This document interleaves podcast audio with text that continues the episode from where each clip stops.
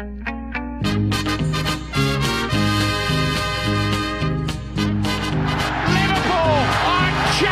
of Europe again! Liverpool are prize winners again. Liverpool is in the record books.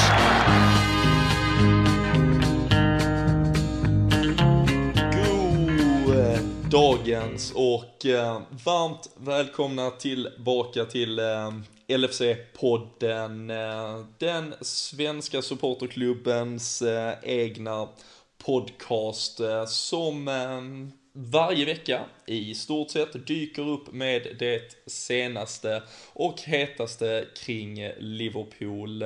Vi har en galen helg, en galen söndag framförallt bakom oss och självklart ett fullmatat avsnitt att vänta här idag. Vi har ett derby att titta någorlunda djupt i. Vi har en Brendan Rodgers som har fått lämna Liverpool och vi har massor med högintressanta rykten på vad som nu kommer att hända vad gäller Liverpools ledning framöver. Vi är väldigt glada att ha våra sponsorer på Anfield Travel med oss in i ännu ett avsnitt. Har ni inte checkat in deras hemsida så gör det och följ dem även på Facebook där det dyker upp fantastiska erbjudanden på resepaket till Liverpool och med tanke på det nya Liverpool som kanske är nu på väg att formas så kanske det kittlar till lite extra att boka en sådan resa. Så in och kika anfieldtravel.se. Men till dagen så är jag väldigt, väldigt glad att ha två vänner med mig här. Robin Fredriksson, Fredrik Eidefors. Vi vet att vi har en Viktor Fagerström som sitter och svär någonstans i ett hörn över att han missar dagens avsnitt.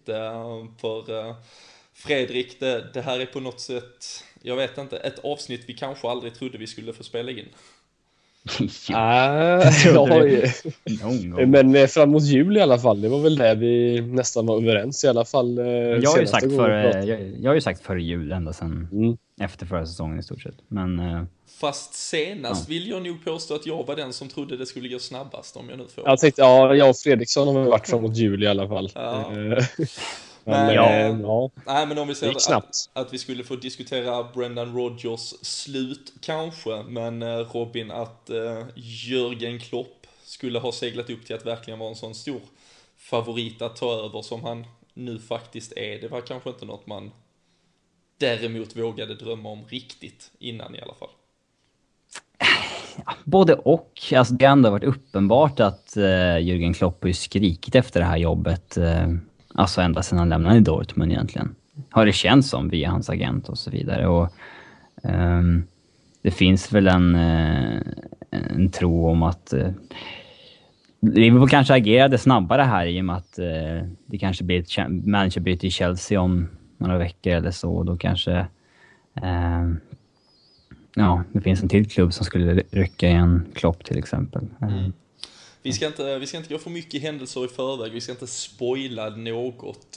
Allt vad gäller Liverpools managersituation kommer vi att komma tillbaka till. Men det är ju svårt och det är svårt att kanske ägna allt för mycket tid. Men det var trots allt ett Merseyside-derby igår också. Och att bara sticka det helt under stolen kan vi ju inte heller trots all den turbulens som har uppstått därefter.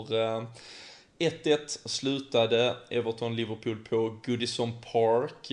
Innan vi går in och tittar till händelserna och diskuterar hur den matchen artade sig så hade vi också en resultattävling i vanlig ordning tillsammans med Sam Dodds. Hade ett par stycken som hade tippat 1-1. Men två stycken faktiskt som hade tippat just 1-1 och hade samma minut. Alltså de två som var närmst hade samma minut på när sista målet skulle falla. Så vi fick dra en lott här idag och det blev Mattias Sjöqvist som drog det längsta strået. Så Mattias kommer att få en t-shirt skicka till sig. Vi kommer att höra av oss på Twitter så löser vi den tishan. Men Det var ingen bingolotto den här gången helt enkelt. Va? Lite... Det var ingen bingolotto den här gången som var förra gången. Nej, vi fick i tidsbrist när det är så mycket annat så fick vi se till att fördra lotten helt enkelt. Men stort grattis till Mattias helt enkelt. Men 1-1 slutar matchen, Fredrik, som på något sätt, jag känner redan att man nästan har glömt den efter allt annat som hände igår, men om vi försöker att se nyktert på den, så är det som bara den matchen det trots allt var. Vad tyckte vi om Liverpools spelmässiga prestation och 1-1-resultatet i sig? Ja, tar man resultatet så inte någon av de senaste egentligen Merseyside-derbyna sen den där 3-3-matchen eller 4-0 egentligen. Det är väl ungefär två innan dess då som har... Det har varit en 1-1-match eller 0-0-match som inte varit så mycket att visa upp direkt. Så att 1-1, jag kände att ett kryss var väntat, det var det. Jag trodde inte vi skulle vinna utan snarare åt det andra hållet tyvärr då. Men sen spelmässigt, alltså Mignolet stod ju för en hel del räddningar, vilket hjälpte oss ordentligt. Annars hade det ju blivit en förlust, för så mycket skapade vi inte så att vinna matchen på det sättet. Så att jag tyckte det var en väntat resultat, måste jag säga. Mm. Robin, 1-1, vi vinner inte så jätteofta över Everton längre. Ska man, är vi kräsna att vi tycker att vi ska vinna alla derbyn? Kan man vara nöjd med 1-1 i de här derbyna egentligen, om vi inte väger in alla andra faktorer vad gäller spelmässigt och Rodgers och hans framtid och allt vad det nu var i det? Alltså, om man bara ser till hur bra Everton är som lag, så tycker jag att vi ska väl ha en 4 poäng mot dem varje år i alla fall. Mm. Den typen av lag där vi vinner en och kryssar en. Liksom att de är ett lag som bör ligga på över halvan, mellan plats 10 och 6 typ. 1-1 får väl anses okej om vi vinner nästa. Men det är ju ett typiskt Merseyside-derby som var tidigare det här, när det är mycket intensitet. Det är ju inte ett sånt längre, och där var det ju verkligen helt öppet. Nu känns det nästan som att det faktiskt finns favoriter när du går in i ett Merseyside-derby. Det är ju länge sedan det faktiskt har varit så. Så att det är ju inte samma, det är inte, när det inte finns någon Köjt eller Mascherano på planen liksom, då är det inte samma intensitet. Så det känns ju lite som att det inte är kvar det gamla Merseyside-derbyt riktigt. Nej, det var Emre Can och Ross Barkley som försökte trissa upp det lite i första halvlek, men det kändes inte, jag vet inte, jag skrev själv i en krönika om Rodgers visserligen, men inledde med det här att jag inte kände någon egentligen glöd eller någonting från derbyt. Det var några i kommentarsfälten som menar annorlunda, men vad tyckte ni personligen? Fick du någon derbykänsla överhuvudtaget, Fredrik? Ja, jag ska vara helt ärlig, jag har inte riktigt haft det på länge alltså. Inte det här klassiska som jag drog upp där liksom, när det verkligen är väldigt mycket lite småfula grejer, lite bråk liksom, den typen. Så är det ju inte längre. Det smällde inte rätt ordentligt igår ändå. Jo, det smällde på så sätt, men kollar man de här liksom, ingen bra fotboll, men ja. Nej, precis, men då har det oftast varit en bra blandning, kan man tycka, att det har varit sjukt mycket intensitet med lite bråk och sådär, men det känns inte som det är så längre. Och så är det samma med United-matcher på något sätt också, så att det går väl ifrån det nu när Ferguson har slutat och Moyes har bytt lag och liksom, det är inte samma grej längre. Nej. Din kälgris Mamadou Sakho, Robin, han fick en del viral spridning efter två välriktade ögon mot Romelu Lukaku i alla fall. Han försökte bjuda till åtminstone. Ja, dagens huvudämne blir det här. Ja, men det var ju, man var ju lite orolig att han skulle faktiskt göra något riktigt dumt, för han såg ju verkligen lack ut, som att det inte skulle gå att lugna ner honom överhuvudtaget liksom. Och det var ju nästan som man själv gömde sig bakom soffan liksom. Så lack såg jag ut. Så det var inte... Lukaku gömde sig vid domaren ganska lägligt liksom. Men ja, det var ju kul att se liksom. Mm. Det blev också identisk uppställning med segermatchen från Aston Villa en vecka tidigare. Coutinho fortsatt i den här en lite mer balanserad roll. James Milner fick försöka vara någon form av den som ändå löpte på lite offensivt, men Coutinho och Daniel Sturridge kanske bland de tyvärr sämsta på plan när man verkligen behöver dem. Det var två spelare som som gömde sig väl, om man säger så, Fredrik. Ja, det är, när man har Coutinho, ja, Sturridge vet ju ska komma tillbaka på 100% och ja, vi visste att han skulle inte göra 2 mål på en match som han gjorde senast liksom, men Coutinho däremot känns ju som att man vill så mycket mer av honom för att man har sett vad han kan erbjuda. Men det känns som att han försvinner ganska lätt ibland ur matchen när det inte går så bra för oss. Och de här drömmålen kan han ju inte stå för varje match heller. Så att det är synd när våra bästa spelare inte kommer upp i den nivån, för då är vi inte jättebra. Så att, men det kanske blir ändring på det snart, det vet vi ju inte. Nej. En som däremot faktiskt fortsätter att leverera åtminstone målmässigt här igår, Danny Ings, Robin, om vi pratar lite derby och lite känsla, han har ju ändå varit en spelare som fansen i all mörker den senaste tiden tagit till sig, för att han ändå är det där lilla riviga hjärnet som liksom springer och sprudlar med energi och fortsätter ändå göra sina mål, och även engelsk landslagsman nu. Vad finns det att säga om hans senaste match och den formen han trots allt bevisar?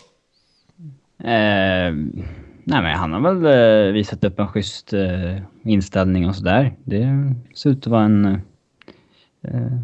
på sikt liksom en bra spelare att ha i truppen. Kan man bli något av en Dirk Kuyt-figur? Alltså, lite mer hjärta än spelare i slutändan kanske. Men som kan bidra i truppen. Ja, det är väl den jämförelsen man har gjort lite grann. Det, ja. Ingen taskig jämförelse heller. Nej, men han känns ju så, och visst, han är fortfarande en väldigt ung och på alla sätt en lovande fotbollsspelare som kan egentligen ta klivet både upp och ner på fotbollsstegen med vad framtiden får utvisa, men det känns som att där saknas ju absolut några attribut för att han på något sätt skulle kliva upp och vara liksom en dominant i ett lag som vill åtminstone utmana om en Champions League-plats, men förstås. Men en lagspelare, en truppspelare som kan vara ack så viktig sett över 38 ligaomgångar och ett kuppspel. Så kul att han får göra mål, och en sjukt sympatisk kille känns det som i intervjun efter matchen också, vad man har hört från honom tidigare. Så förhoppningsvis en som kan få fortsätta hänga in ett par baljor. Annars något ni noterar rent spelarmässigt som ni tyckte stack ut åt en det ena eller en det andra hållet, kan vara positivt, negativt? Jag tycker faktiskt, om man bortser från Emre Cans individuella misstag, så tycker jag att hela backtrion fungerade rätt bra faktiskt. Jag tycker att Moreno har blivit bättre och bättre också de här matcherna han har spelat. Det är positivt. Och behöver ju inte gå djupare in i det, men backtrion kan ju numera vara ett minne blott. Det är inte allt för många managers där ute som är välkända för att spela trebackslinje heller, men som du nämner, Emre Can bevisar väl återigen att han tar ju alldeles för mycket risker för att överhuvudtaget han kan kanske liksom omskolas till mittback på sikt, eller liksom vikariera som mittback i alla fall, men liksom i dagsläget så är det ju ingen jätte... det kommer inte vara någon felfri lösning liksom, om man säger så. Det är så det funkar. Killen är född 94 liksom, och egentligen mittfältare. Det är så taskigt mot spelarna alltså. Tar man Ilori liksom, hade varit bättre att haft honom egentligen spela på en position som han i så fall ska spela på, än att sätta ut en spelare som kanske är bättre generellt sett på en helt fel position. Det blir så dumt, och nu har jag ju gjort några rensningar som har gått ut av helvete, så att det och det skadar ju oss i slutändan, så att jag hoppas att han inte kommer vara kvar där, men jag tror inte vem det nu blir, som vad nu var jag på att säga namnet, men vem nu nya tränaren blir, så tror jag inte det kommer bli en trebackslinje i alla fall. Höll du på att avslöja vem det blir nu när vi... Nej, jag vet inte. Men man vill ju, herregud. Det är så roligt ämne. Det kan vara att vi har breaking news lite senare i dagens avsnitt. Vi får se. Men vi konstaterar väl tyvärr då ändå ett 1-1 resultat, en poäng som fortsätter hålla oss tyvärr i mitten av tabellen. Och visst, det har varit många som har inlett knackigt, och det är väl på sikt vårt stora hopp nu med trots allt 30 omgångar och ett nytt Liverpool efter det här landslagsuppehållet. Men det är absolut läge att inleda jakten uppåt helt enkelt. Och jag har bara 3 poäng upp till fjärdeplatsen. Det är rätt... Ja, men det är ju så. Och vi har egentligen inte extremt... Ligan är pissdålig. Alltså, alla slår alla. Man har inte upplevt en sån här dålig Premier League på... Alltså... Världens bästa liga. Fast är det en dålig Premier League, eller är det faktiskt en väldigt bra Premier League med en topp som har... Ja, men det är så... av tv-pengar i alla... Ja, men tv-pengarna sprids ut. Mm. Och sen så finns det en kvot. Man måste ha x antal engelska spelare, vilket gör att klubbar som Liverpool dänger upp 25 miljoner för Adam Lallana, och så helt plötsligt får Southampton massa pengar extra, och så jämnas ligan ut så att det krävs mindre i toppen. Det är inte som det var framförallt på den tiden vi minns bäst, Fantastic Four-tiden då, med Liverpool, Arsenal, Chelsea, United, som det var omöjligt att slå sig in i den toppfyran liksom. Liverpool kunde vara 30 poäng från att vinna ligan och ändå liksom inte ens behöva oroa sig för att missa Champions League. Det är minneblott. Crystal Palace och Leicester är ju numera på väg ut i Europa. Så det är nya tider helt enkelt. Men de nya tiderna ska vi åtminstone möta med en ny manager. Vi har egentligen spenderat veckor i åtminstone den här podden och med blandade reaktioner under veckornas gång, även om man väl tyvärr får ändå erkänna att väldigt, väldigt många stod på våran sida här i slutändan.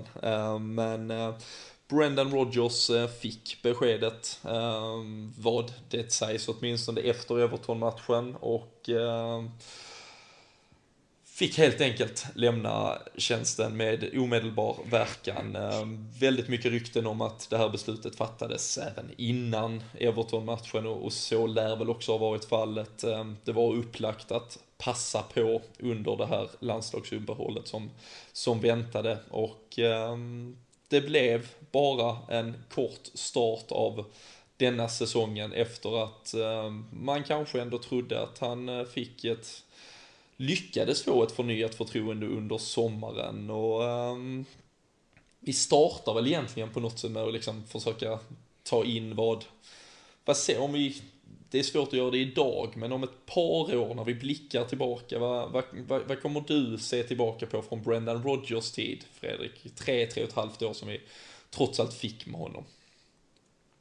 Ja, framtiden, då kommer man nog komma ihåg, jag tänker snacka mer om den där säsongen än vad man kommer prata mer om misslyckandet, för att misslyckandet har många tränare gjort i Liverpool, så att sen på sättet kanske inte alla har gjort då, men jag tror att den säsongen vi fick uppleva där när vi nästan vann ligan, den kommer garanterat att vara liksom det vi pratar om, det är jag helt säker på, för det var roligt att hålla på Liverpool det året.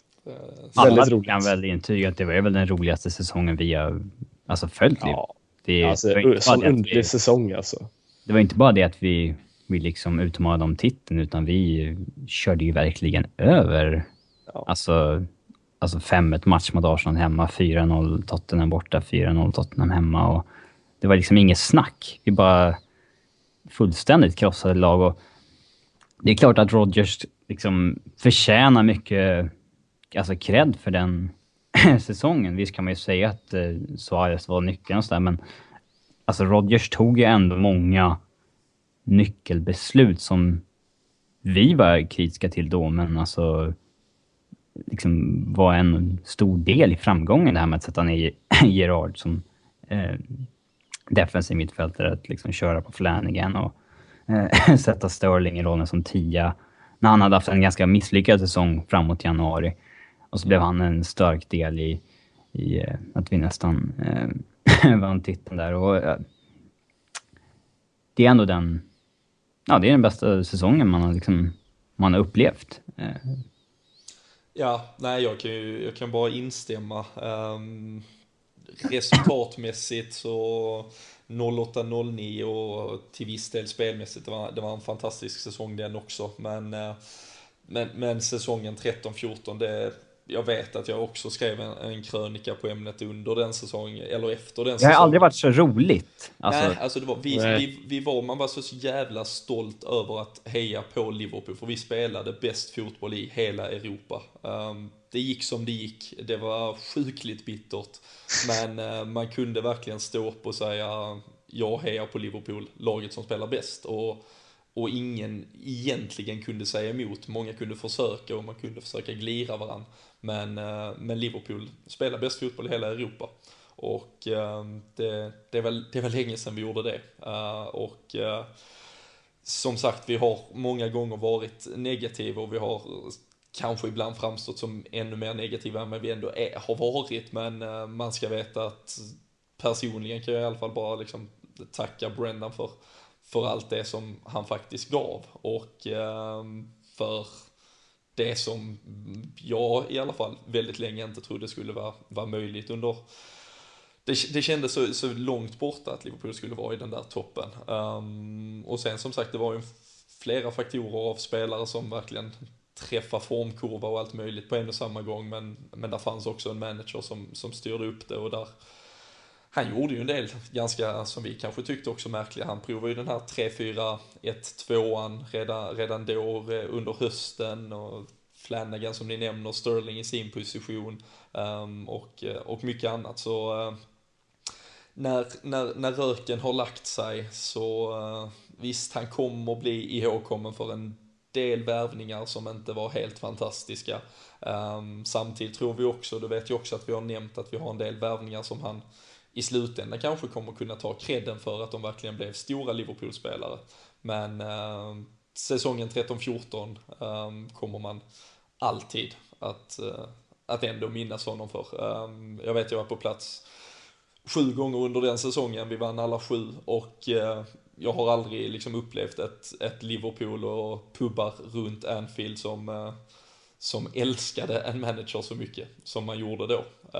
Så det känns på något sätt surt att man ändå behövde tvinga fram ett slut på något som under viss tid. Det är surt att det gick som det gick. Liksom. Ja, och kanske att det liksom inte avslutades med mer, jag vet inte, värdighet och dignitet redan efter säsongslutet senast. Att man liksom, att Brendan kanske, eller att klubben, eller i en dialog, att man kände att nej, vi gav det ett bra försök. Det blev som det blev. Vissa saker funkar, vissa funkar inte. Nu går vi vidare. Det kändes inte rätt att han heller skulle få sparken.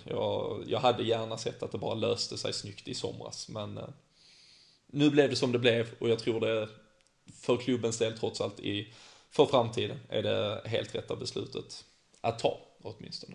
Ja, det hade gått för långt nu. Det fanns ingen liksom väg tillbaka, känns det som, för Brendan. Det hade gått för mycket ut för. Men vad tror ni där igen? Vi diskuterade men med fasen. Varför fick han den där tiden? Så tror ni att det kan vara att alternativen inte, för att man faktiskt hörde sig för med en Klopp eller en Ancelotti eller vem som är, att det verkligen inte fanns alternativ och att man såg honom som bästa lösningen just då bara? Alltså, vi alla var väl överens om att vi tyckte att man skulle byta manager i somras, men jag kan ändå så här förstå lite samma perspektiv på det, att man gav honom en chans till, med tanke på hur lyckad både hans första och andra säsong skulle jag säga var. Sen gick allt fel säsongen efter. Dels Brendans fel, dels inte hans fel kanske, och man kände väl kanske att liksom, nej, men det var bara en säsong. Han får en rejäl chans att visa att han har lärt sig av sina misstag. Han får byta ut sina assisterande tränare.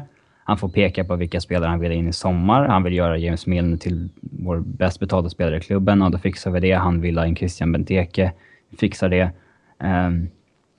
Men han visade ganska snabbt att han inte hade lärt sig av sina misstag, och kanske redan när han tog in eller valde nya assisterande tränare där, att han inte tog in någon defensiv specialist, han tog inte in någon erfaren räv som kunde utmana honom lite grann, utan han valde Sean O'Driscoll, en misslyckad League One manager.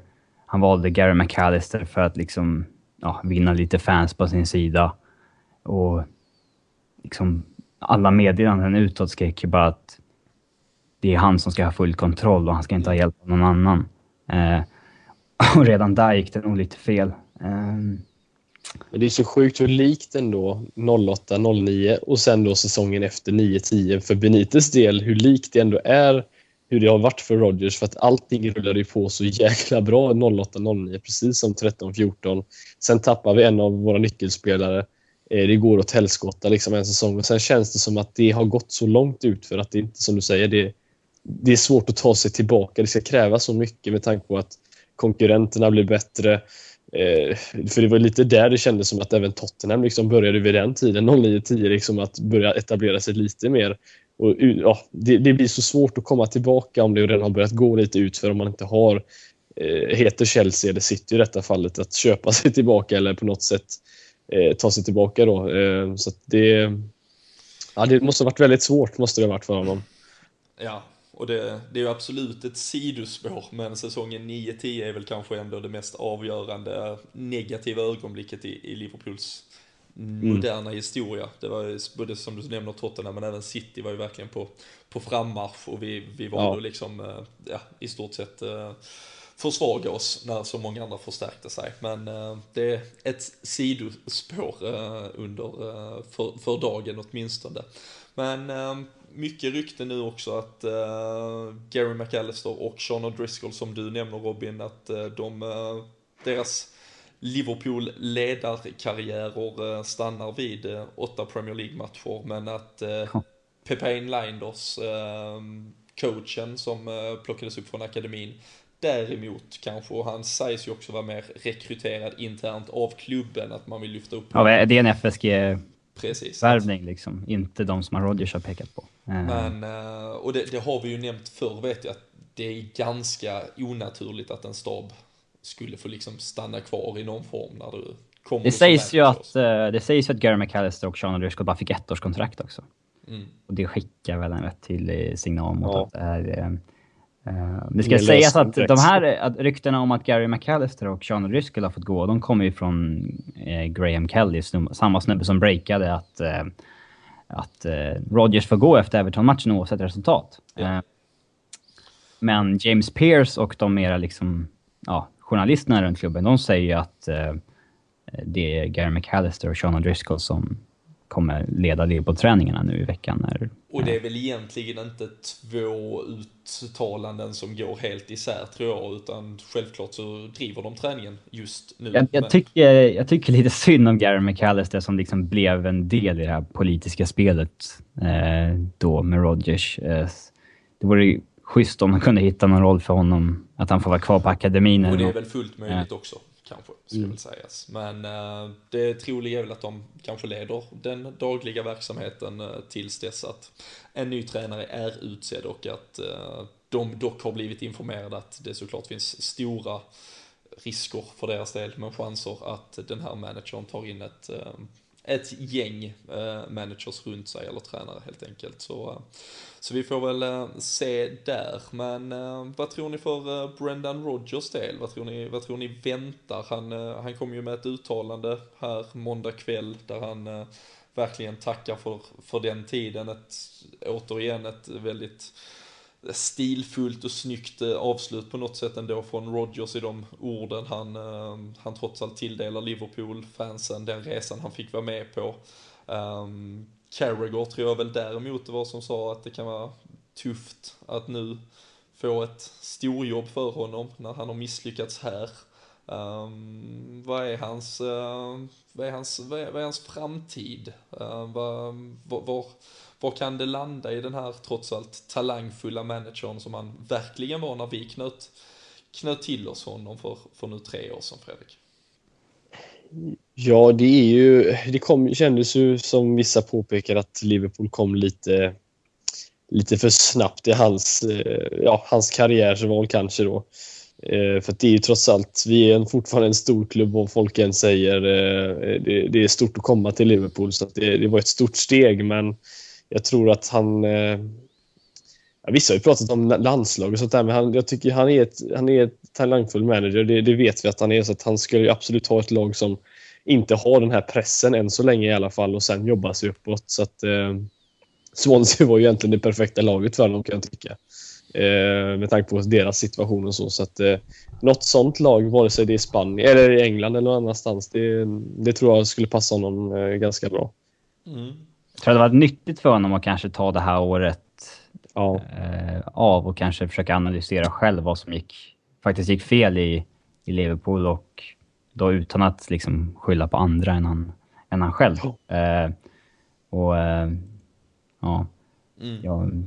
För det är ju han var ju den som Klopp är innan han kom till Dortmund, så att säga. Hoppades vi att han skulle vara. Mm. Att det såg ut som han var den killen rätt länge, men det är en viss skillnad på att liksom man testas ju verkligen när, alltså första testet blir ju när Suarez lämnar. Mm. Att då kan man ersätta den spelaren, och det var där det brast ordentligt för honom själv. Och han sköt väl sig själv i foten redan dag ett när han vägrade jobba med en director of football och ville ha kontroll över transferna, så att det blev den här 50-50-kontrollen över transfers mellan han och kommittén, och det har ju varit en cancer sedan dag ett. Och det var väl egentligen där det gick fel. Mm. Det misstaget får han inte göra om när han kommer till nästa klubb, att oavsett om den klubben är mycket mindre än Liverpool, så det är liksom inte framtiden att den som är manager ska ha kontroll på allting i en fotbollsklubb. Det är liksom 70-tal. Ja, och det har vi ju också nämnt väldigt många gånger, att med ett möjligen lite mindre ego så hade till och med vissa resultat kunnat försvaras lite längre. Men redan förra säsongen när det så knackigt ut försvarsmässigt, uttalade han sig att han verkligen inte behövde någon form av hjälptränare, någon assisterande som hade det där försvarstänket som du nämner. När han nu fick chansen att plocka in kunnigt folk, så valde han kanske inte så kunnigt folk för att han verkligen skulle fortsätta vara rockstjärnan och liksom ledsångaren i bandet och hela tiden, även bara som en sån sak efter Aston Villa-matchen, en seger mot ett liksom bottenförankrat Aston Villa, och så kom ändå den där slå på sin egen trumma igen. Och där var det väl lite, hade han liksom hela tiden i vissa misslyckanden, i tunga faser, varit öppen med att liksom han fortfarande lär och fortfarande utvecklas och fortfarande liksom tar in influenser och försöker skapa ett nytt Liverpool, då hade han kanske blivit förlåten lite längre, och man hade liksom varit lite mer. Men det kändes som att han, i stressen åtminstone som uppstod för drygt ett år sedan när det började blåsa ordentligt första gången, tyvärr liksom valde att bygga in sig själv och liksom köra taggarna utåt istället för en ödmjukhet som du kanske behöver som ung manager för en av trots allt historiens absolut största fotbollsklubbar. Ja, det är väl de två punkterna där det gick fel för honom. Det är det att han vägrade jobba med någon som skötte transfers, och det andra att säsongen 13-14 steg honom för mycket åt huvudet, att han trodde att han var bättre än han var efter det, och vägrade ta hjälp utifrån. Nu kan jag allt, jag ska ersätta Suarez, jag ska lösa försvaret. Det var där det gick fel helt enkelt. Så är det. Men som sagt, när man en gång på ålderns höst blickar tillbaka mot ett par år under ledning av Brendan Rodgers, så kommer det förhoppningsvis vara all-out attackfotbollen från framförallt våren 2014 som ändå dyker upp där. En compilation på när vi krossar Everton, Arsenal, Tottenham med flera. Det var den roligaste våren, den roligaste säsongsperioden någonsin med råge. Så vi tackar trots allt för de stunderna, och önskar självfallet Brendan Rodgers all lycka till i vad än han nu kan tänkas ta sig an framöver. Jag kan ju säga som videoredigerare då att det var ju en ganska kul period att redigera Liverpool-filmer under den perioden också. Det var en hel del mål att välja mellan om man säger så. Det hände lite. Nej, det var fantastiskt. Så från oss så sänder vi de allra varmaste tacken och lyckönskningarna för framtiden till Brendan Rodgers åtminstone.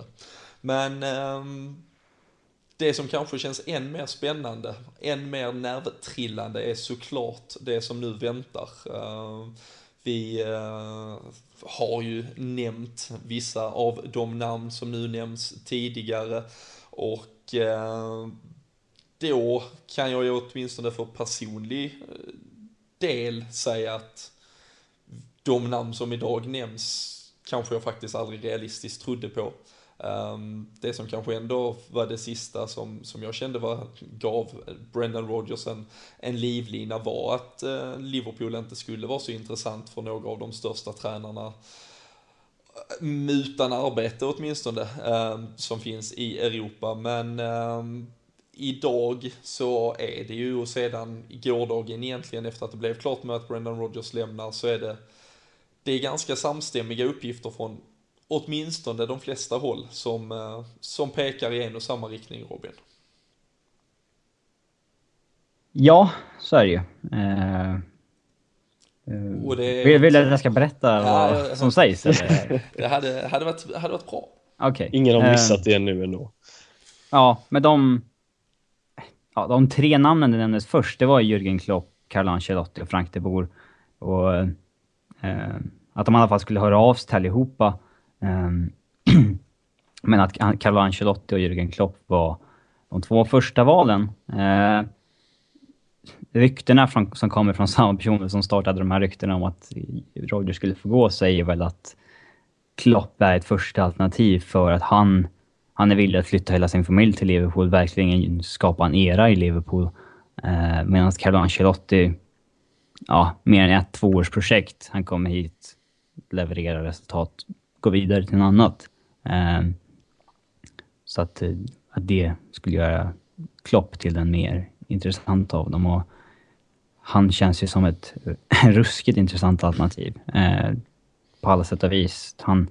Han känns ju som dagens Shankly liksom. Att han liksom är verkligen folkets hjälte liksom. Han är jäkligt häftig i alla intervjuer och sånt där. Och det är kul att lyssna på historier från någon som träffade honom när han var på Anfield förra året. När han mötte Liverpool i en träningsmatch. Och då besökte han. Själv gick han ju den här touren på Anfield med en guide liksom, och ville se alla troférum och liksom verkligen lära sig om klubben, liksom, hälsa på allihopa liksom, och han liksom, att det sägs att han verkligen blev kär i klubben den dagen. Och det är väl inte så konstigt att han liksom inofficiellt har skrikit efter Leo på jobbet sedan i somras då. Nej, du har ju, det är ju något som säkert flera har noterat, men du har ju lyft i podden under hösten här också, att liksom känslan har varit den.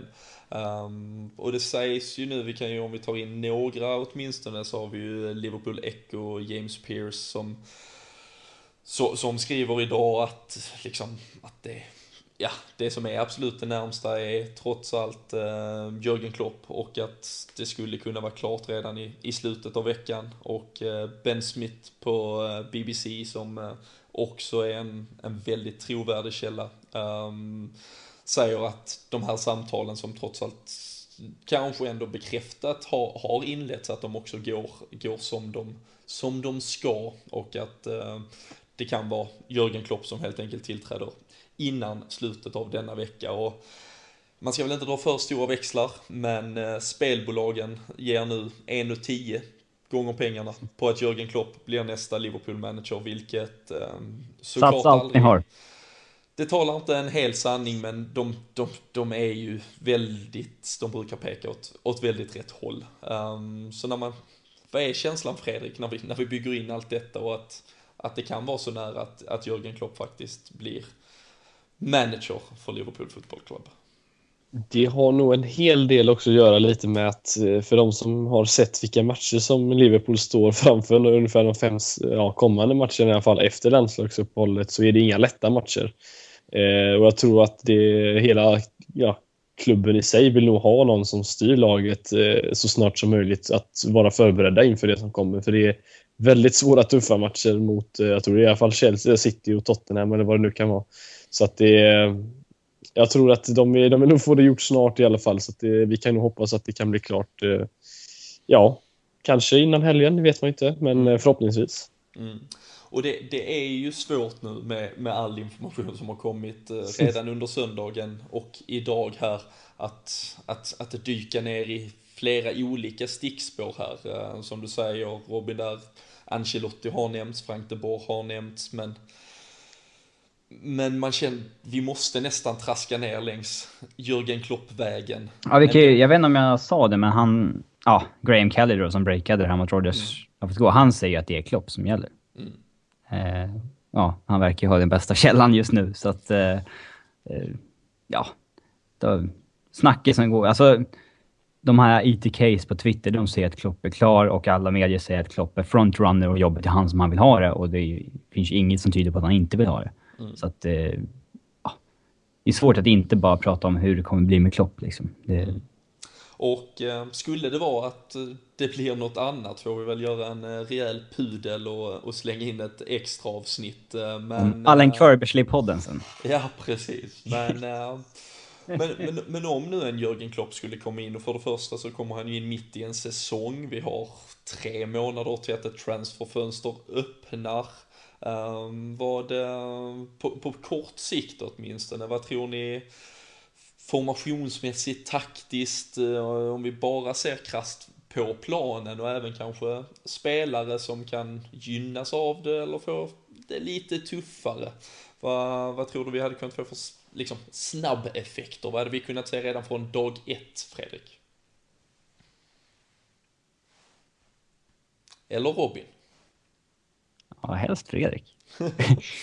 Men för nu blir du som börjar. Jaha. Alltså jag tittar inte på jättemycket internationell fotboll utöver Liverpool. Men han är alltid spelat en jäkligt liksom rolig fotboll. Han såg ju oftast liksom, han säger att han somnar under tråkiga matcher just där, och en spelare som jag hade varit superexalterad över att se under Jürgen Klopp är ju Lazar Markovic. Nu har jag ingen aning om det går att hämta tillbaka honom eller inte, men det hade ju varit en oerhört spännande del. Och har vi tillbaka Fredrik nu? Eller? Jag är nog här. Vad trevligt. Okay. Ja, det var egentligen du som skulle svara på det här, Fredrik. Ja, så tänkte jag låter Robin ta det. Han har allt så bra punkter att komma med. Vad tror du då? Vi kan hoppa tillbaka till Markovic sen. Vi hade en fråga om det också. Men vad tror du att vi kan säga liksom dag 1? Vad hade han kunnat ingjuta med ganska små medel? Jag tror det är hans spelmodell som han känner sig mest trygg med. Jag vet att det är svårt att få in liksom alltihop på en och samma gång, men jag tror det han känner sig mest trygg med kommer han att försöka få implementera i det här laget, just för att om nu är det sättet han ser att vi kommer att spela, om det är nu han som blir tränare återigen, men vi utgår från det.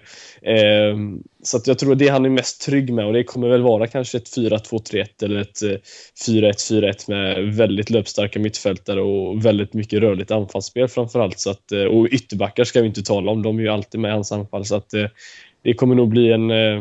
Vilka spelare tror du kommer gynnas mest liksom, en Albert Moreno eller ytterbacksmässigt där, så Moreno Klein har vi ju pratat mycket om som sagt, men jag tror ytterbackarna kommer få en stor roll alltså i det här laget, sett till hur han spelar fotboll, och det kommer bli inte bara anfallaren som är med i anfallet, utan det kommer bli väldigt mycket kantspel. Han gjorde ju en hel del spel snett inåt, bakåt, skott på direkt, alltså det är väldigt mycket tanke bakom anfallsspelet och inte bara slå in bollen som det känns som vi har gjort nu den senaste tiden. Så att ytterbackarna tror jag kommer gynnas en hel del. Kanske till och med din favorit Mamadou Sakho som kommer bli någon Hummels i detta fallet då kanske, som kommer hålla i bollen och styra upp spelen. Så, och det gillar vi. Lovar du att han inte kommer föredra en Dejan Lovren? Jag kan lova det. Ja. Mm. Vad tror ni däremot att är några spelare vars Liverpool-karriär och kanske tar någon form av ett tvärstopp och får en negativ vändning här, och att de kanske inte är så önskade som de har varit? Alltså jag såg någon som sa att Dortmund hade varit ute efter Benteke när han var där.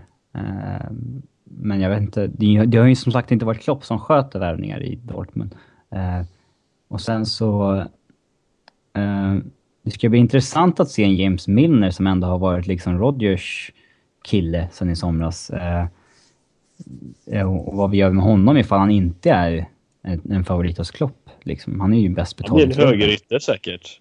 Ja, det är väl det jag tänkte. Alltså att i väntan på att Markovic kommer tillbaka. Jag vet inte om du var med då. Du försvann ju där, Fredrik. Men jag hörde. Ja, han gillar ju löpstarka spelare som Milner, men i vilken roll? Jag tror inte att det blir den rollen han har haft hittills. Så Mkhitaryan, om vi tar den typen, han är ju också en fruktansvärt löpstark spelare, men det är ju en löpstark spelare med andra kvaliteter än vad Milner har, så att det är ju den typen av spelare. Kagawa, en extremt löpstark spelare, Mkhitaryan och så vidare. Det är ju de typerna som har det lilla extra också. Det har väl inte Milner riktigt på samma sätt då. Så att det känns ju typ att han kommer flyttas ut på en höger ytterkant i ett 4-2-3 till exempel, där jag tycker fortfarande att han är tillräckligt bra och ska spela egentligen. Så att vi får väl se helt enkelt vad som händer med honom. Men jag tror att en spelare som Lucas Leiva eller Allen möjligtvis kommer få tänka över sina beslut kanske i framtiden. Det känns ju även som en Roberto Firmino kan på något sätt, som inte har kommit in i laget alls. Han har glömt bort lite nu när han har varit skadad. Ja, precis, men det känns som att det kan vara en rejäl nytändning för honom. En manager som känner honom från ligaspelet i Tyskland åtminstone, då, som liksom på första paket har sett hans kvalitet och hur de bör kunna utnyttjas. Så sen är det ju såklart lite hur han ser till det här med både Sturridge och Benteke. Om Sturridge återigen ska behöva kliva ut på en vinge då, vilket han tidigare inte alls har uppskattat, eller om han kan tumma på sitt anfallsspel och på något sätt bygga en duo ändå. Så det är ju inte heller ett helt självklart liksom, en självklar trupp till en manager som kanske har exakt de tankarna som vår tidigare manager hade åtminstone. Så det kommer att krävas förändring, men det är väl också det man är ute efter såklart. Men för att liksom kunna bedriva den här spelidén han verkligen vill, för är där, kan du se någon liksom position där vi verkligen ligger för många steg bak, där han verkligen behöver få in sin gubbe framåt den januari till exempel? Jag tror att vi kommer definitivt få se en spelande, alltså en central mittfältare, möjligtvis en defensiv mittfältare vi har pratat om, som inte är så fast i sin position just som defensiv mittfältare, utan de som har sett en Sven Bender spela eller har sett Gundogan spela, det är ju spelare som kan spela som sittande mittfältare och göra det fruktansvärt bra på högt upp i banan men även lågt ner. Så jag tror vi kommer få se bra allroundspel, eller en bra allroundspelare möjligtvis kan tillkomma, liksom verkligen kan styra mittfältet som en defensiv mittfältare men även då följa med upp i anfall. Så att, och det har man ju sett, alla de mittfältarna som har spelat det är väl egentligen bara Sebastian Kehl som har varit den här typiska defensiva mittfältaren, men alla andra har varit riktigt, riktigt bra allroundspelare. Så att, förhoppningsvis något i den stilen kanske. Mm. Ska man våga drömma sig bort mot att hans Dortmund-band kan innebära en Marco Reus! Han hämtar hela allt. Eller ska det få bli Twitter-soppa utav det? Han har ju väldigt starka band med många av spelarna sedan tidigare. Ja, han är väl den Sakho har inte varit fel. Nej, Hummels, Reus. Ja. Men vad sa du Robin? Du börjar på det. Vad fan sa jag? Att han är den typen av manager. Ja, men alltså han är den typen av manager som spelare liksom gillar att spela för. De går ut i krig för liksom. Så att han det är inte helt omöjligt att han tar med sig någon spelare därifrån. Och det som ska bli riktigt intressant, om det nu blir Klopp, ska sägas, det är liksom att det finns kanske ingen liga i världen som är laddad med mer talangfulla unga spelare just nu än tyska ligan. Och alla de älskar ju Jürgen Klopp. Eller ja, majoriteten i alla fall. Och ja, det påminner ju lite om när Rafa Benitez kom till Liverpool och liksom kände till en Xabi Alonso som inte var så välkänd. Kände till en Pepe Reina som inte var så välkänd. Som vi kunde få bra mycket billigare än vad de egentligen var värda.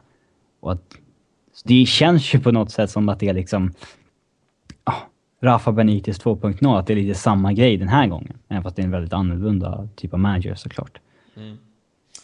Och framförallt kanske visst de taktiska bitarna, men också att vi, som ni är inne på nu, får det där namnet som vi tidigare har snackat om. Liksom, har du inte den nuvarande tabellpositionen, har du inte de senaste årens titlar, kan du locka trots allt med något annat?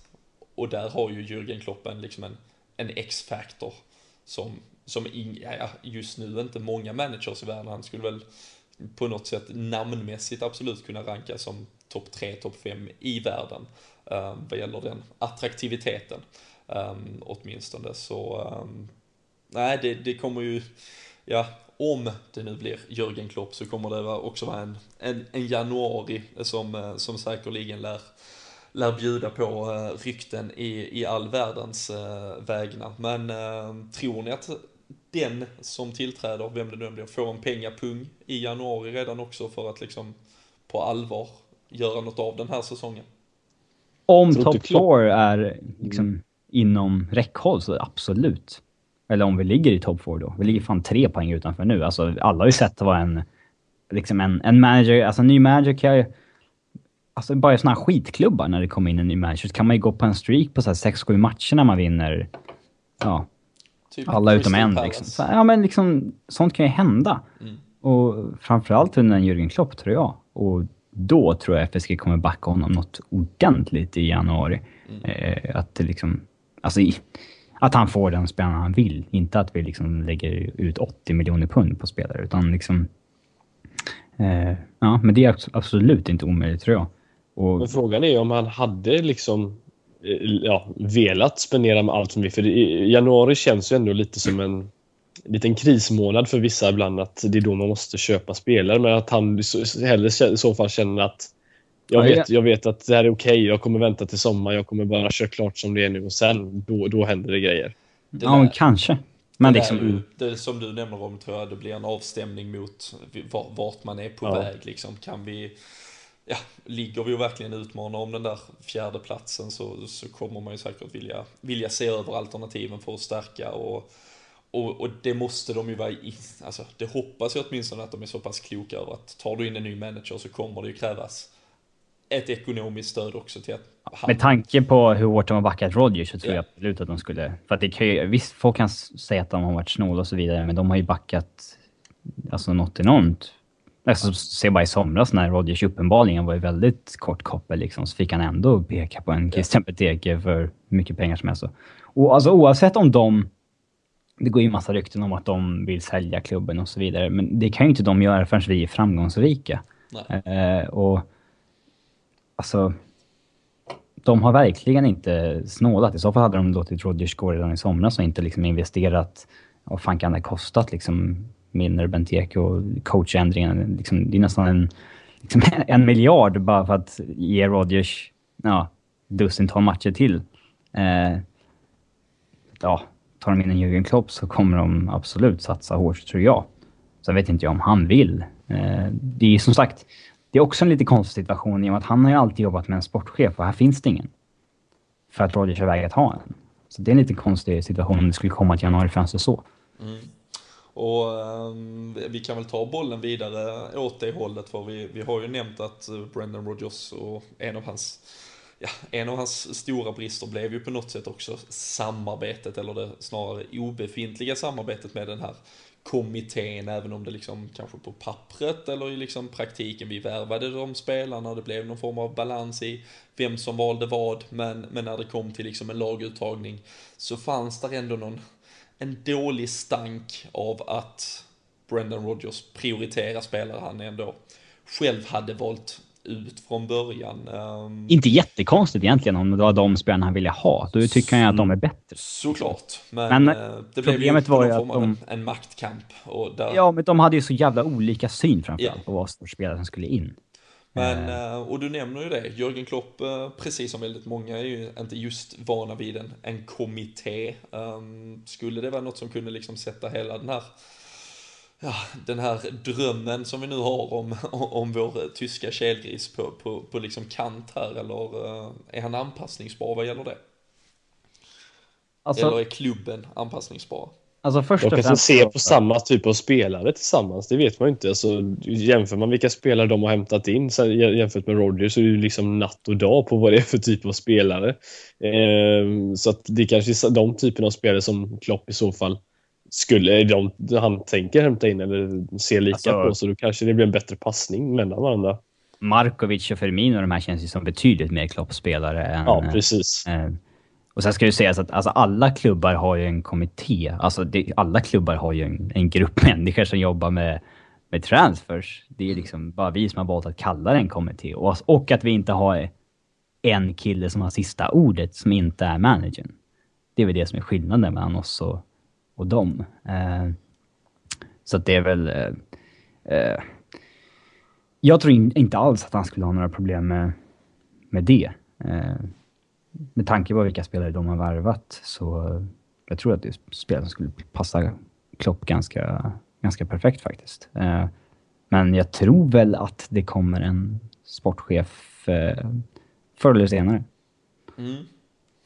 Och det känns ju också som det naturliga steget. Alltså man kan ju, som du nämner, att ha den här formen av liksom någon fotbollsansvarig grupp som på något sätt liksom såklart diskuterar och vädrar sina åsikter kring egentligen allt som ska ske, och absolut liksom spelare både in och ut, men att det blir någon form av liksom en tydligare struktur och inte lite av den här röstningen som liksom sägs äga rum nu känns något sånär förlegad ändå, och där krävs det väl ett överhuvud som ändå är i dialog med en grupp människor med sin manager, tar beslut om spelares framtid, men att en manager helt enkelt till största del trots allt ska fokusera på det som sker på plan, och liksom fotbollsvärlden är så stor idag så att alltså,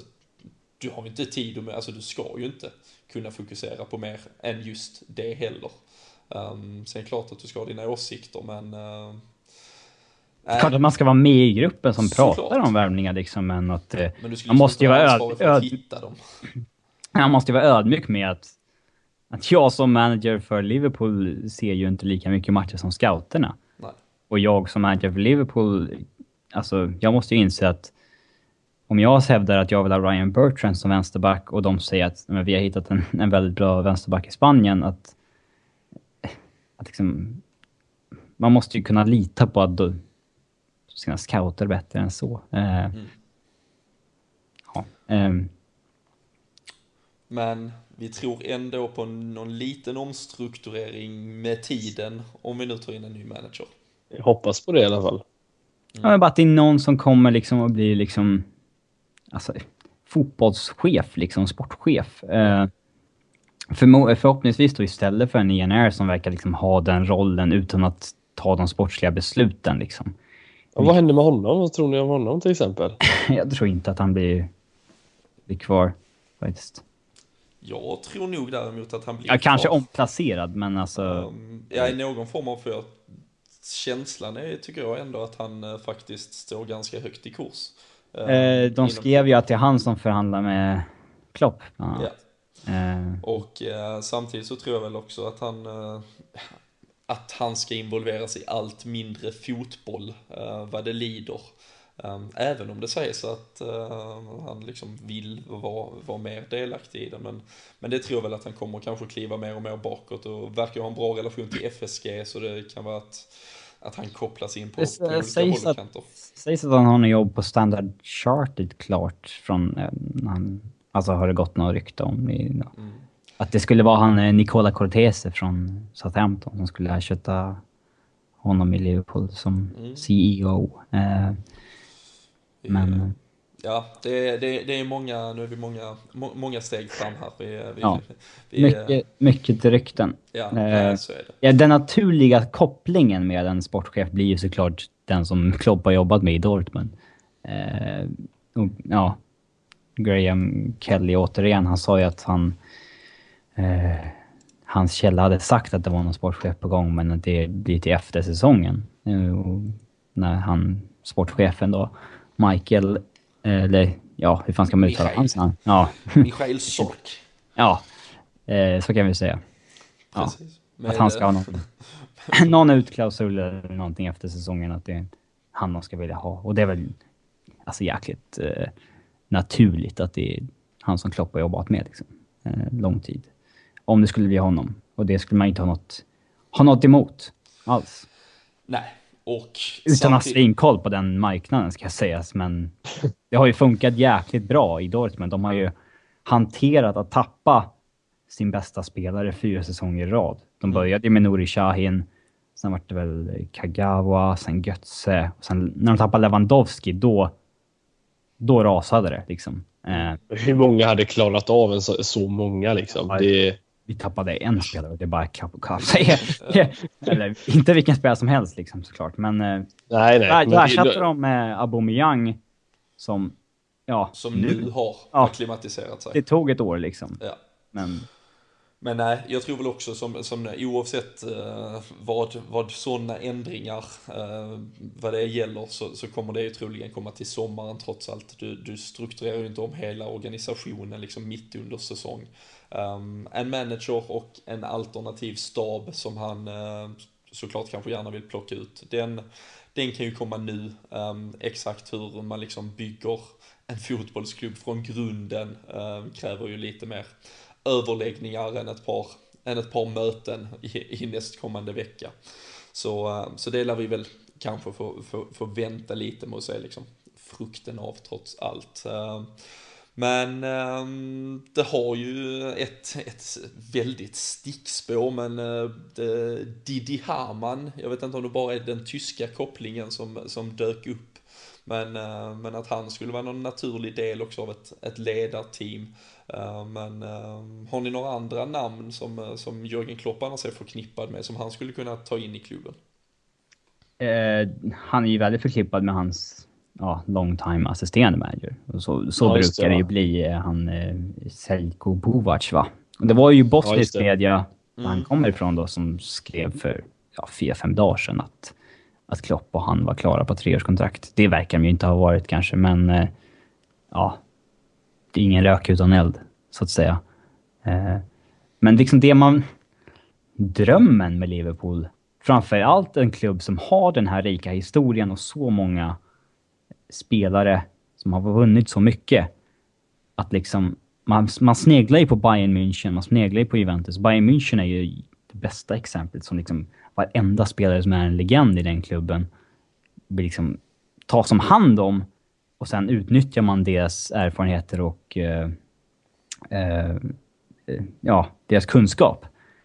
Och det är där, de har ju liksom en fotbollsstyrelse i Bayern, och sen så har de ju en affärsstyrelse som bara snackar siffror liksom. Och där, man vill ju bygga upp den här klubben som inte är helt beroende av vem som är manager. Den klubben ska vara densamma, men visst, man kan byta ut killen som coachar laget, men liksom hela klubbens ska inte ändras för det. Och där har ju Rodgers fått lite kritik i och med att det har liksom tydligen varit skilda budskap till akademin för varje månad i princip. Att lite som att han ändrar sig med liksom laget. Att, och det har fått vissa att sluta tydligen. Men den delen, och alltså där har vi ju så här jättenamn som Didi Hamann till exempel, liksom Allan Hansen och många av de här som verkligen är ansedda, Fowler och såna här. De skulle ju varit Kenny Dalglish såklart. De skulle ju ta som hand om på det sättet som Bayern München har gjort med sina spelare. Och sen så får man ju vara jäkligt klok med vem man tar in där. Det är inte så att man automatiskt ska in bara för man har varit en bra spelare.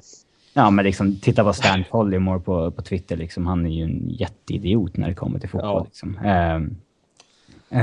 Det känns också, förlåt om jag möjligen avbryter, men som att Jamie Carragher tar allt längre kliv däremot ifrån att bli en del av en Liverpool-ledning på kanske ett bra tag.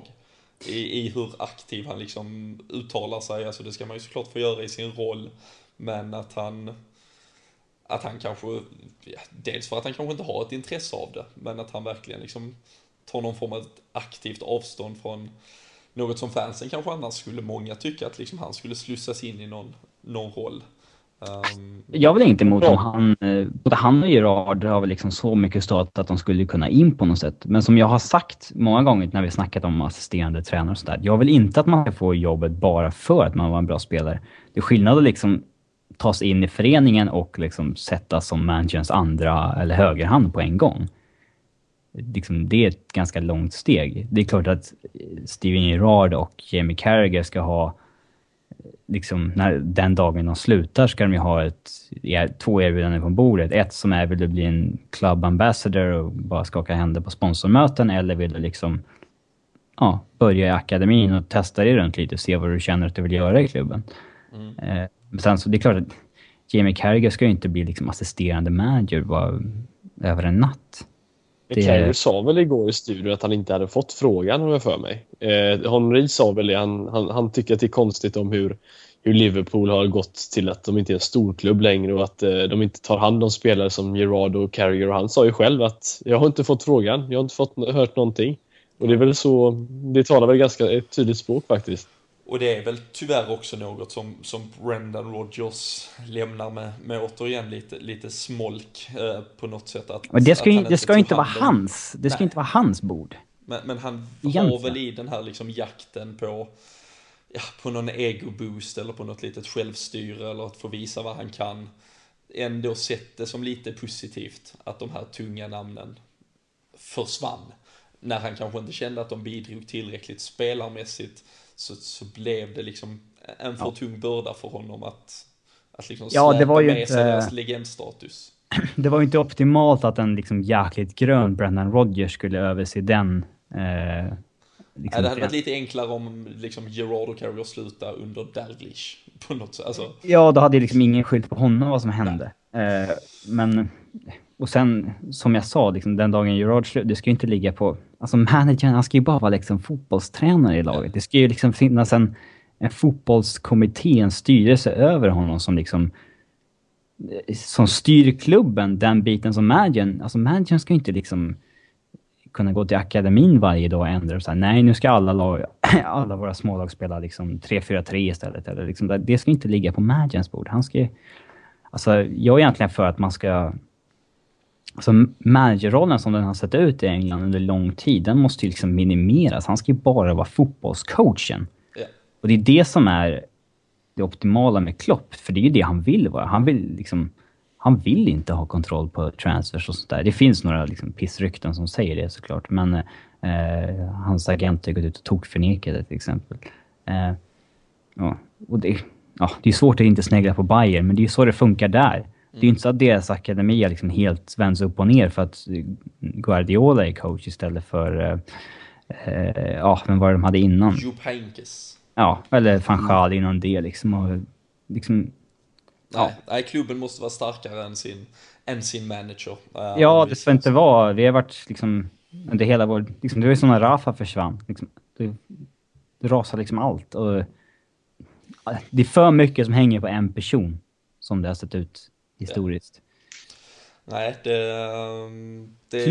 klubben måste vara större än manager. Man säger ju ofta att ingen spelare är större än klubben, men liksom, klubben måste i alla fall vara större än managern. Och så har det inte varit. Nej, det känns tyvärr lite så. Men med ett eventuellt, eller det kommer ju bli ett managerbyte, om än att vi inte till 110% kan liksom krita ner namnet. Vilka förväntningar ställer du på resten av säsongen, Fredrik, med de här ändringarna och vad som möjligen skulle kunna vara möjligt i januari? Är det liksom rimligt nu? Ska man liksom starta det här drömmandet igen, eller ska man ändå bara ta ett steg tillbaka och liksom låta denna säsongen gå lite som den går? Ja, topp 4 är ju som det ser ut nu i alla fall, precis som det har varit nu ett tag i alla fall, att det är väldigt öppet. Så att jag tycker att vi ska ta vara på den här chansen nu, att det är så fruktansvärt jämnt. Vi kan vara beredda på att alla lag kommer tappa poäng liksom, många gånger under säsongen. Så att det jag hoppas är i alla fall att den här nya tränaren då kommer att ta vara på det här och faktiskt satsa hårt på att avsluta fint, även fast det inte har gått så långt i säsongen. Men utsätta sig ett bra utgångsläge i alla fall inför våren, där vissa lag kommer att spela Champions League och vissa kommer att tappa lite och så vidare. Så att förhoppningsvis att vi sätter oss i en bra situation i alla fall inför, inför slutet då, när sommaren kommer och det kommer börja som på nytt, om man säger så. Mm. Det känns ju också som att vi oavsett vem som kommer in, om vi bara tar de namnen som trots allt nämns, vi får ju en manager med cup-erfarenhet som är van vid vad det beträffar egentligen. Och skulle Europa League här också, Robin, kunna komma bli liksom än viktigare, något man verkligen tar seriöst för den där CL-platsen, om än att den såklart ligger långt fram i och med, alltså det krävs en vinst, men att man liksom utnyttjar det. Eller tror du man väljer att liksom ändå bara fokusera på ligan för att liksom ändå få hitta liksom någon ro trots allt i det stora nya jobbet som det ändå kommer att krävas?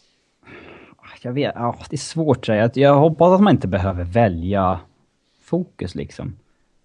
Det var väl kanske något vi glömde nämna med Rodgers, att han visade egentligen hur grön han var när det kom till att han skulle slåss på flera fronter så att säga, i både Europa och i, att den biten hade han inte riktigt lärt sig riktigt än.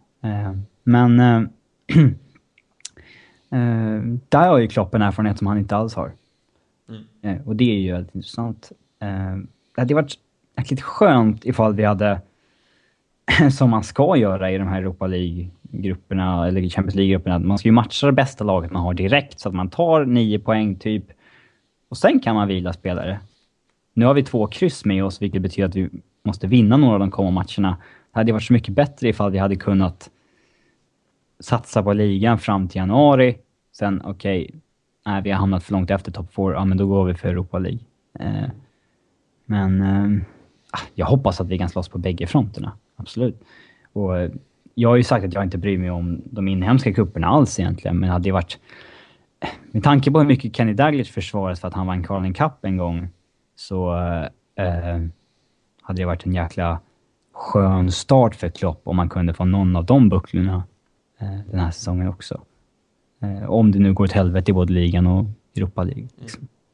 Och man får ju tyvärr återigen där titta tillbaka på en Brendan Rodgers period som inte ens gav det helt enkelt. Det var ju inte ens en ligacup-triumf eller något annat, utan det är blankt i prisskåpet tyvärr. Men Fredrik, om du får sia framtidsutsikterna denna säsongen, vad kan det här managerbytet komma att betyda för Liverpool? Vilken dröm ser du framför dig när vi summerar i maj?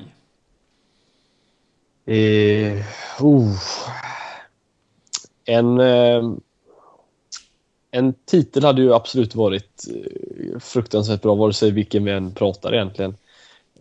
Jag tror att en fjärdeplats absolut är möjligt om vi får in en förändring som vi kommer bli nu. Då kommer det hända grejer, det är jag garanterad. Det tror jag kommer hända. Men sen Europa League, alltså, det är fortfarande en hel del orutin i laget. Alltså, oavsett manager så är det väldigt unga spelare som aldrig har varit den här scenen förut. Så att jag har inte så höga förhoppningar där tyvärr. Men jag tror att en fjärdeplats är absolut det som skulle kunna vara möjligt där. Mm. Vågar du drömma så stort, Robin? Om än att vi som sagt är i absolut liksom... Ja, faktiskt. Alltså, ligan är inte bra just nu. Vi är 3 poäng från en fjärde plats. Och, alltså allvarligt talat, titta även på...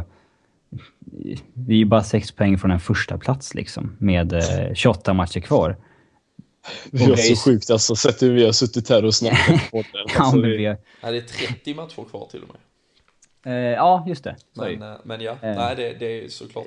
Alltså, man har ju det finns ju så många exempel på lag som har bara fått en liksom boost av att det kom in en ny manager.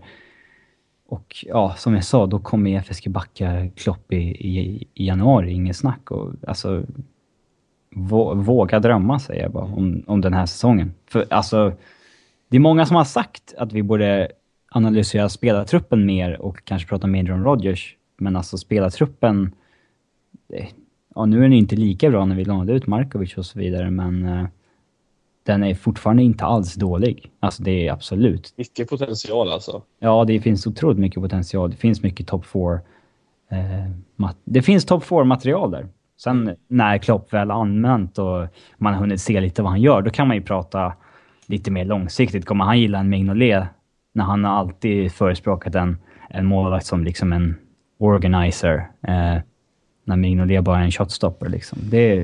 Han kanske går på Bogdan istället helt enkelt. Ja. Vi får se. Men nej, det blir intressant. Vi hoppas ju såklart också kunna komma ut med någon form av bekräftelse här i veckan. Skulle det här ta helt nya vändningar, skulle det bli komma ett riktigt skott från sidlinjen, så får vi såklart agera på det. Men samstämmiga uppgifter gör ju ändå gällande att det är Jürgen Klopp som är oerhört nära Liverpool-jobbet, och skulle så bli fallet så kan vi väl, det är väl ingen här som kommer att protestera åtminstone.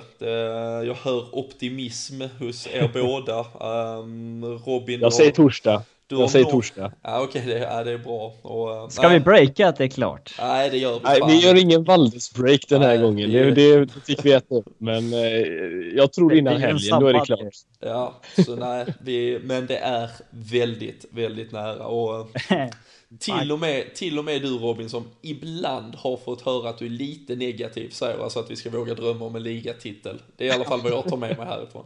Ja, men så. Det handlar ju fan inte om att vara nej. Alltså, är det dåligt så är det dåligt. Är det bra så är det bra. Det är, så är liksom, det är inte så att jag är ingen negativ personlighet. Utan det är, du är en fin kille. När vi snackar Djurgården fotboll till exempel, jag får ju skit av alla för att jag är alldeles för positiv där. Ja. Då balanserar du ditt poddande åtminstone. Du är Djurgårdens Jack Serie, du. Ja. Eller Viktor Fagerström. Precis. Ja, just det. Viktor Fagerström, precis. Det hade varit kul att ha Viktor här idag då, och egentligen prata om... För han har ju varit kanske mest pro-Rodgers av alla. För, alltså, han har ju också insett att det har gått för långt nu såklart. Men när han ansåg att det liksom gick snett för Rodgers och... Vi får säkert möjlighet att ta det med Viktor nästa gång också. Det är ju landslagsuppehåll, så någon helt ordinarie podd får vi se hur den dyker upp. Efter det är bekräftat kan vi kanske ha Viktor med, så får han ge sin syn på samma saker vi ger sin syn på. För att vi inte ska ha ett för långt uppehåll utan podd. Det försöker vi. Där kommer absolut, när allt är klart så dyker vi upp med någonting. Men tills dess, håll till godo med det här. Vi tackar för idag. Vi tackar Anfield Travel som är med och sponsrar dagens avsnitt igen. Och önskar er alla en härlig vecka i väntan på bekräftande nyheter. Men tills vi hörs igen, ha det så bra.